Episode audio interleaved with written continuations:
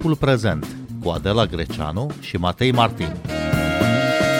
Podcast ascultat de Ascendis, creator de cultură organizațională.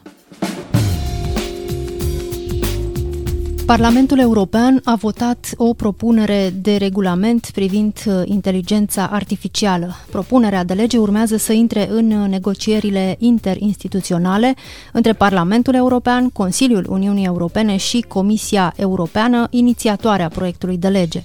Prin această reglementare, Comisia Europeană dorește să reducă riscurile utilizărilor specifice ale inteligenței artificiale, clasificându-le în patru niveluri diferite de risc. Bine v-am găsit! Noi suntem Adela Greceanu și Matei Martin și invitatul nostru este Bogdan Manolea, consultant juridic, specialist în dreptul tehnologiei informațiilor. Bun venit la Radio România Cultural! Uh, bun găsit și mulțumesc pentru invitație! De ce este nevoie de o reglementare la nivelul Uniunii Europene a modalităților de folosire a inteligenței artificiale? Pentru că există riscuri legate de folosirea acestei, uh, să zicem, tip de tehnologie. Există niște riscuri, pe de o parte, pe care le vedem în practică, cum ar fi, să zicem, aplicarea sistemelor de inteligență artificială în alte state, cum este sistemul de credit social în China, uh, sau sisteme de recunoaștere facială în care sunt folosite în alte domenii. Și, pe de altă parte, sunt foarte multe discuții legate de potențiale riscuri pe care astăzi nu le prea putem identifica, dar le, le dibuim sau le estimăm că ar putea să, ar putea să apară. Și atunci, în discuția legată de inteligența artificială, și ăsta este un, unul din puține domenii în care și industria, uh, inclusiv la nivel mondial, a susținut acest lucru, ar fi nevoie de o reglementare uh, care să clarifice cât poate și cât nu poate să facă uh, un asemenea de serviciu care se bazează pe inteligența artificială. Uniunea Europeană este de data aceasta mult mai avansată în uh, proiectarea acestei legislații decât sunt Statele Unite de pildă sau chiar China. Cum se explică asta? De obicei, Uniunea Europeană reacționează mult mai lent. Corect. Cred că se explică din două direcții. În primul rând vorbim de o ambiție politică uh, pe care nu trebuie să o ignorăm și anume faptul că Uniunea Europeană și-a propus, uh, în special după ce a văzut că um, alt regulament, uh, cel pe zona de date personale, cunoscut sub denumirea de GDPR, a putut să devină un standard pe domeniul lui de reglementare la nivel mondial. Deci a avut o ambiție politică ca să își să zicem, consolideze această uh, poziție și pe alte domenii. Și zona de inteligență artificială este una din ele în care se discută de ceva vreme că ar trebui să existe o reglementare în, în, uh, în acest sens. Uh, pe de altă parte, uh, al doilea motiv este legat de faptul că de data asta a început mai devreme. Adică, deși uh, trendul sau scandalul uh, sau scandalurile legate de uh, ChatGPT și alte sisteme de inteligență artificială au început cam undeva în noiembrie-decembrie anul trecut. Comisia Europeană și ulterior Parlamentul au început mult mai devreme, în 2020-2021, toată această dezbatere. Deci, practic, au trecut prin niște uh, pași înainte ca să fie un hype foarte mare în zona de uh, media. Și astfel se explică faptul că la ora actuală avem un text care uh, a fost aprobat de Parlamentul European în uh, primă lectură. Asta nu înseamnă că este și în vigoare, pentru că urmează încă un proces în care uh, acesta s-ar putea modifica substanțial. Exact, cred că este pentru prima dată când uh, legiuitorul, oricare ar fi el, ia un avans față de tehnologie. Pentru că, de regulă, mai întâi se întâmplă lucrurile, mai întâi avem progresul tehnologic și de-abia apoi uh, vine legislația care să reglementeze. Eu nu l-aș numi neapărat un avans, pentru că diverse modele de inteligență artificială sau machine learning sau uh, data mining se folosesc de multă vreme. Poate nu sunt atât de cunoscute, poate nu sunt atât de vizibile pentru ochiul public sau pentru consumatorul obișnuit, dar uh, sunt sisteme uh, care funcționează deja de o bună bucată de vreme. Uh, deci n-aș spune că este înaintea tehnologiei și poate ar fi un lucru rău ca să reglementăm tehnologia înainte ca să vedem exact ce poate să facă. Dar cred că este într-un moment propice. De ce este atât de special uh, această inteligență artificială ChatGPT? Uh, nu știu dacă este atât de special. Este atât de special în sensul în care este un serviciu uh, deschis oricărui utilizator uh, care poate să testeze un sistem de inteligență artificială aflat deja la varianta 3 sau 4 în funcție de, să zicem, tipul de aplicație la care, la care ai acces și care, uh, pentru cineva care nu a fost obișnuit, uh, dă niște rezultate foarte interesante. Uh, și, da, a căpătat foarte multe tranziune pe baza unei, unei recunoașteri din partea atât a utilizatorilor, dar și din partea presei care și a social media care a discutat foarte mult despre acest subiect. Dar există și alte sisteme de inteligență artificială care sunt dezvoltate, care sunt poate mai mai puțin cunoscute și care sunt uh, in place de mai multă vreme. Poate să fie, de exemplu, o inteligență artificială pentru traficul rutier, pentru sistemele de electricitate, pentru filtrarea aplicațiilor la un post de muncă, pentru, nu știu, la alocarea beneficiilor sociale uh, într-un anumit stat. Deci sunt, sunt multe domenii în care se pot aplica sisteme de inteligență artificială și ChatGPT este doar unul dintre cele pe care le vedem pe piață. Exact, sunt foarte multe domenii în care poate fi aplicată inteligența artificială. Cum poate fi abordată unitar uh, din perspectivă legală? Aici este și uh, provocarea pe care ne-o lansează acest act, pentru că încearcă să reglementeze întreg domeniul, indiferent uh, de uh, zona specifică în care se află. Și aici ideea pe care a pornit legiuitorul european este clasificarea acestor sisteme de inteligență artificială în mai multe categorii, în funcție de uh, riscul pe care uh, aceste sisteme îl au pentru uh, sănătate, siguranță sau drepturi fundamentale. Și atunci, în funcție de uh, acest rezultat, ar trebui să intre într-o categorie în care ne dăm seama dacă uh, cumva nu trebuie făcut nimic pentru acest sistem de inteligență artificială, pentru că este un risc scăzut, sau poate cel mult să-l menționez că este un sistem de, de inteligență artificială în spate, până la inteligența artificială cu risc ridicat uh, pentru uh, zona de de date personale sau cu risc de neacceptat pentru zona de uh, drepturile fundamentale, unde efectiv poate, putem vorbi de o interzicere totală a acelor sisteme. Și aici este, sunt zona de sisteme de inteligență artificială care uh, sunt similare cu creditul social din, uh, din China sau sisteme care uh, cataloghează persoane fizice sau juridice după criterii stabilite de uh, autorități publice uh, similare. Adică se încearcă o abordare pe categorii. Rămâne de văzut dacă vor rămâne exact aceste categorii, dacă nu cumva vor fi introduse și alte excepții. Aici știm că celelalte organisme ale Uniunii Europene, Comisia și Consiliul, au o altă opinie față de Parlamentul European și rămâne de văzut și dacă va funcționa acest tip de reglementare propusă de Parlamentul European.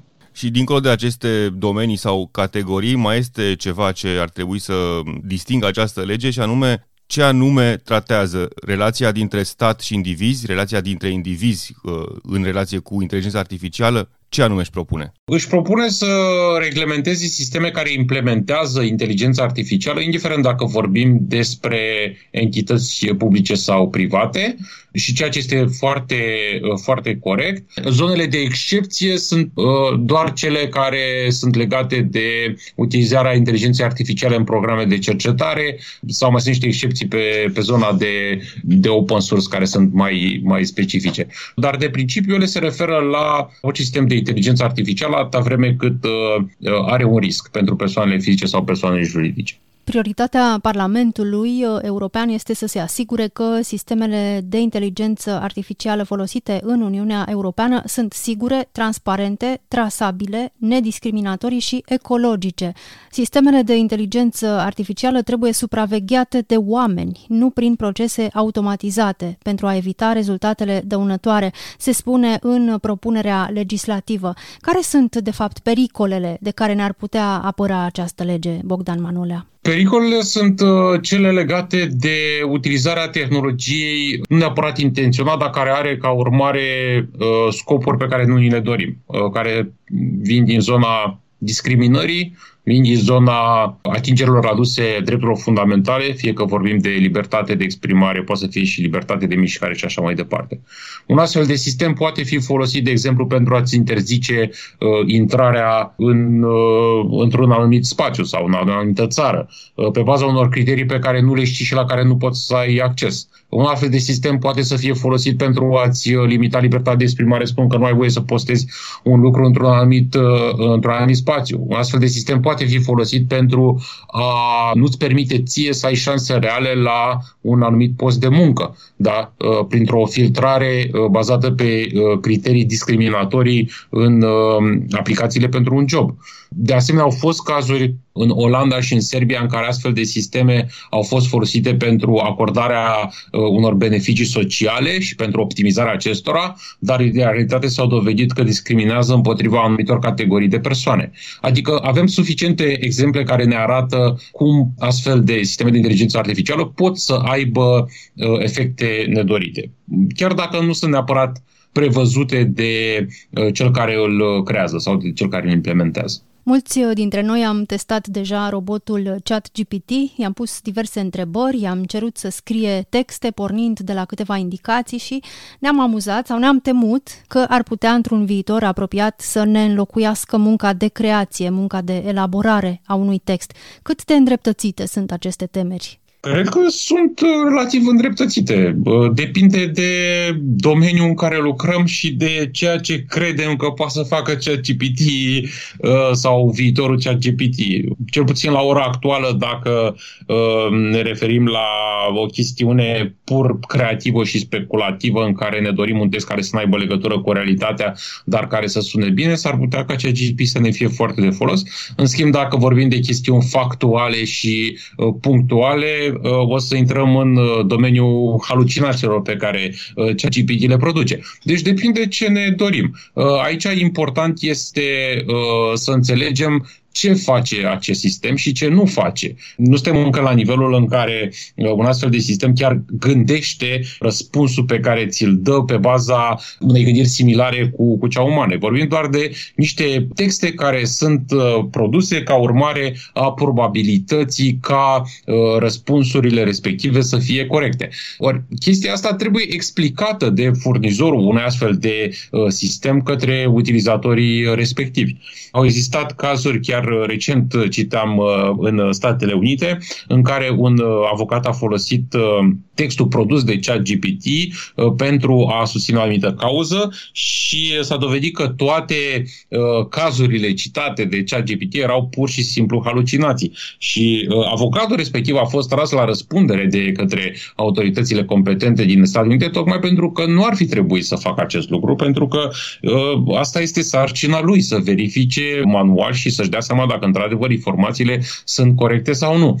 Deci, chiar și ChatGPT poate și probabil în viitor va înlocui anumite tipuri de muncă creativă sau mai puțin creativă, doar că important este ca atât creatorii astfel de sisteme cât și utilizatorii să înțeleagă foarte bine riscurile și limitele pe care un astfel de sistem le are în mod inerent. Munca creativă înseamnă texte, dar și imagini, imagini în mișcare, creație muzicală, interpretare muzicală, programe de calculator și multe, multe altele. Pe toate acestea, inteligența artificială le poate produce acum uh, automat și într-o secundă, în split second.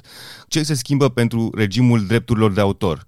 Momentan nu este o schimbare dramatică pe care um, acest act o propune. De fapt, o altă propunere legislativă de modificare a regimului drepturilor de autor care a fost implementată și în România în anul 2022, cred că directiva în 2020 a uh, trecut, a reglementat pentru prima dată partea de ceea ce se numește text and data mining, uh, care presupune dreptul de a-ți da acordul ca textul sau uh, datele tale să fie folosite într-un proces de învățare de către sisteme de inteligență artificială. Și abordarea europeană este că ai nevoie de acordul creatorului, de acordul titularilor de drepturi pentru, pentru aceste situații, cu unele excepții pe zona de uh, biblioteci, uh, organisme de cercetare și altele din uh, categoriile respective. Uh, deci uh, lucrurile sunt destul de clare pe legislația europeană cel puțin. Legislația americană nu are aceste, uh, aceste reglementări. Acum problema se pune în ce măsură uh, sistemele actuale au respectat reglementările respective din Europa sau alte interpretări ale reglementărilor pe drept de autor din, uh, din Statele Unite. Singura chestiune cu adevărat nouă pe care o duce actul actual, din ce știu eu, este partea de transparență. Adică se leagă mai mult de faptul că uh, ar trebui să spui că un, un sistem de inteligență artificială se bazează pe uh, acest element și eventual ce alte opere au fost luate în crearea răspunsului pe care ți-l dau ție sau în partea de, de antrenament. Dar nu modifică în mod semnificativ partea de uh, drepturi de autor care este cumva separată. Uh, ba mai mult decât atât, discuția pe zona de drept de autor la ora actuală pe sisteme de inteligență artificială este legată de calitatea de autor uh, sau mai degrabă uh, de lipsa calității de autor a unui sistem de inteligență artificială. Tocmai Bogdan Manolea, dincolo de, de discuția de la care am pornit, de această inițiativă legislativă, cine este autorul unui text creat cu ajutorul inteligenței artificiale? Păi autorul poate să fie chiar inteligența artificială în sine, doar că legea actuală recunoaște calitatea de autor exclusiv unei persoane fizice. Asta înseamnă că legea uh, nu îi acordă protecția uh, pe zona de drepturi de autor, ceea ce în practică rezultă că acel text poate să fie uh, copiat uh, și refolosit de oricine fără niciun fel de problemă. Uh, pe drepturi de autor, pe partea etică și de transparență, chiar dacă folosești un astfel de text, ar trebui să îl creditezi că el este făcut de un sistem de inteligență artificială și care este acela și pe baza a cărui prompt pe care l-ai dat tu, că în funcție de ce ceri, sistemul s-ar putea să-ți dea altceva. Uh, deci, uh, de-aia vorbesc că sunt, sunt o grămadă de chestiuni care o să fie aplicabile sistemelor de inteligență artificială și, practic, uh, actul actual acoperă o parte, legea drepturilor de autor acoperă altă parte, prelucrarea datelor cu caracter personal de către aceste sisteme este altă discuție care este acoperită de GDPR, deci nu vorbim doar de o singură lege care va fi aplicabilă și care este aplicabilă și acum uh, sistemelor de inteligență artificială. Dar există riscul să crească în amploare fenomenul fake news sau fenomenul deepfake din cauza apariției acestor roboți care generează conținut, conținut de text, conținut de imagine? Sigur că da, există acest risc pentru că crearea de nou conținut, indiferent de care ar fi el, este mult mai ușoară și devine din ce în ce mai ușoară. Deci este posibil ca să crească și instrumente de dezinformare sau uh, de uh, reinformare, adică cu intenție. Da, există poți sancționa pe cineva care răspândește fake news, dar poți sancționa un bot de pe internet uh, care generează conținut fals sau dubios sau manipulatoriu? Poți să-i arăți cu degetul să nu facă asta, ca să glumesc un pic. Aici e o problemă mai uh, complicată și depinde și dacă este vorba de o acțiune intenționată sau nu, dar uh, trebuie să nu uităm că în spatele fiecărui bot sau fiecărui sistem se află o persoană fie ea fizică sau juridică. Deci uh, nu cred că vorbim de o lipsă de responsabilitate uh, totală și cineva poate să fie întotdeauna tras la uh, răspundere. Tocmai de aceea zic eu că este important uh, actul uh, care a fost adoptat de Parlamentul European pentru că ne reamintește acest lucru și chiar dacă este un, un proiect făcut de o organizație non-guvernamentală sau un non-profit corporation în sistemul american, asta nu înseamnă că nu există o responsabilitate cu privire la sistemele pe care le creezi și le pui fie la dispoziția publicului, fie le pui să interacționeze cu publicul, fie le pui să transmită informație uh, publică. Deci responsabilitatea există, doar că va depinde foarte mult de la uh, caz la caz, de la partea de intenție versus greșeală și la alte aspecte care uh, sunt subiective pentru, pentru fiecare caz în parte. Bun, știm că sunt utilizatori de internet care iau în serios uh, informații doar pentru că le-au citit pe net Așa cum altădată spuneam, am văzut la televizor, acum se spune am citit pe net și asta este deja o garanție. Oameni care nu știu să identifice sursele de fake news și sursele creditabile, ei cum vor reacționa oare la conținutul generat de un robot? nu știu dacă își vor da seama, în primul rând. Și asta este, asta este unul din pericolele societale pe care trebuie să-l luăm foarte în serios.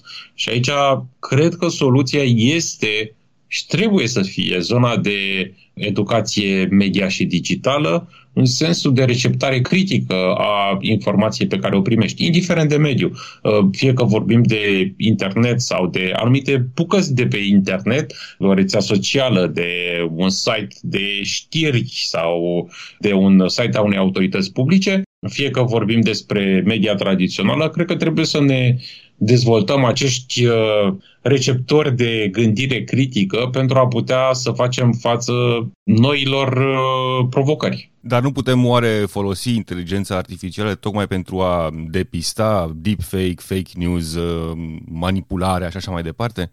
Ba da, există, există sisteme care se folosesc și astăzi. Uh, Personal nu-mi dau seama dacă sistemele sunt suficient de, de încredere pentru ca rezultatul să-l, să-l iei în mod direct sau trebuie totuși să fie o revizuire uh, umană. Este și multă cercetare în zona asta, dar cred că aici suntem încă într-o cursă în care, pe de o parte, se creează din ce în ce mai mult conținut și cu elemente în ce în ce mai sofisticate și care apare cât mai aproape de cel original și, pe de altă parte, sunt unelte care încearcă să identifice ce a fost modificat și, uh, și cum a fost uh, modificat. Uh, nu știm încă cine va, va câștiga. Sunt de asemenea și sisteme de inteligență artificială care sunt folosite tocmai pentru a uh, depista trenduri sau, să zicem, campanii de dezinformare sau campanii pe care anumiți actori le, le au special în mediul online și care sunt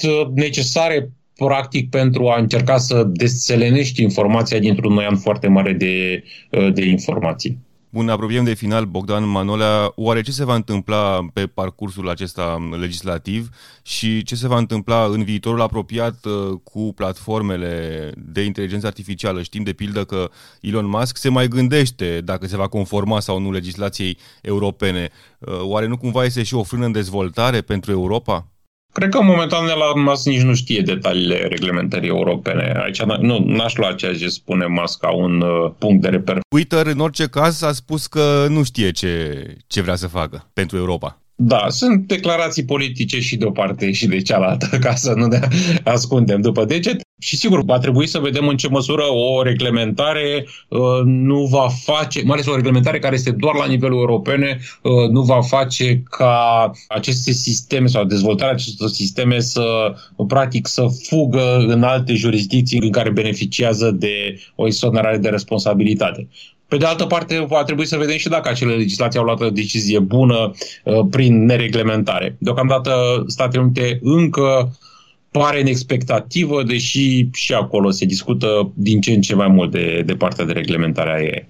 Dar aș vrea să revin la întrebarea, întrebarea ta pentru a sublinia un lucru care mi se pare foarte important, și anume că vorbim de un act normativ care nu va intra în vigoare mâine și nici peste un an de zile. Adică dacă procesul legislativ se va termina, să zicem, uh, la sfârșitul acestui an, ceea ce vocile optimiste uh, o susțin, va mai trece cel puțin 18 luni până când va intra în vigoare. Adică lucrurile nu se întâmplă de pe azi pe mâine ca să zici că uh, vai ce se întâmplă, nu mai pot să mai fac nimic cu inteligența artificială pentru că în Europeană a trecut o lege proastă, cu poate zic unii. Uh, și asta, asta e un lucru important, pentru că acest timp care este lăsat pentru conformare ar trebui să fie folosit de cei care chiar sunt interesați ca să aibă o tehnologie care nu este interzisă, dar care, dacă aduce atingere oamenilor, trebuie să urmeze anumite reguli de conformitate, care în mare măsură nu sunt complicate sau nu ar trebui să fie complicate, uh, atunci înseamnă că poate avem o problemă cu cei care vor să propună astfel de sisteme. Deci, uh, pe termen scurt nu se va întâmpla mare lucru, termen scurt înseamnă 6 luni, un an, uh, și pe partea de reglementare probabil vom începe să vedem ceva rezultate ale acestei reglementări peste 2 ani în cel mai scurt timp. Iar un adevărat efect, probabil că peste 5 ani sau poate chiar uh, și mai mult. Ori ăsta, din punct de vedere, acesta din punct de vedere al dezvoltării tehnologiei, este un, este un termen foarte îndelungat.